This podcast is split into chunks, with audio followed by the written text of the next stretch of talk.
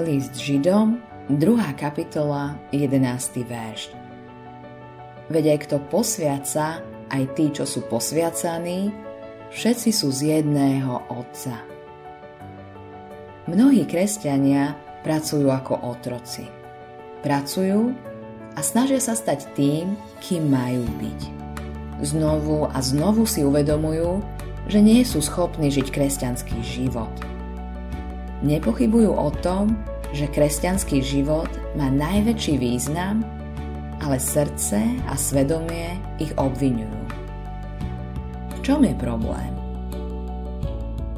Neustále sa snažia sami posvedcovať. Tento boj nebude nikdy úspešný. Kresťan sa nedokáže posvetiť sám. Jedinou cestou k svetosti je, že ťa niekto iný urobi svetým. Bez ohľadu na to, ako často sa rozhoduješ žiť život podľa Božej vôle, vždy skončíš v zúfalstve alebo pokritectve.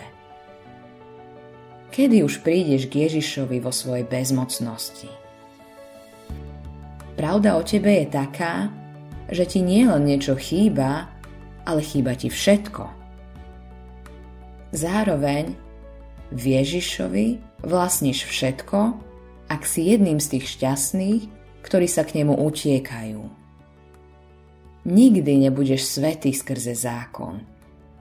Znamená to, že nikdy nebudeš posvetený tým, čo máš robiť a čo môžeš urobiť.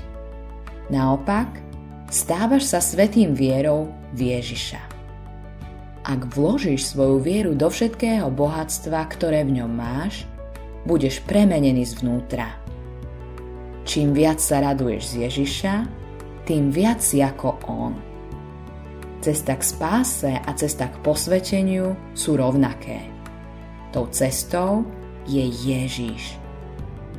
Nie je to tak, že by si mal byť spasený skrze Ježišov skutok zmierenia a potom byť posvetený vlastnou mocou. Zdrojom spasenia i posvetenia je jedine dielo zmierenia.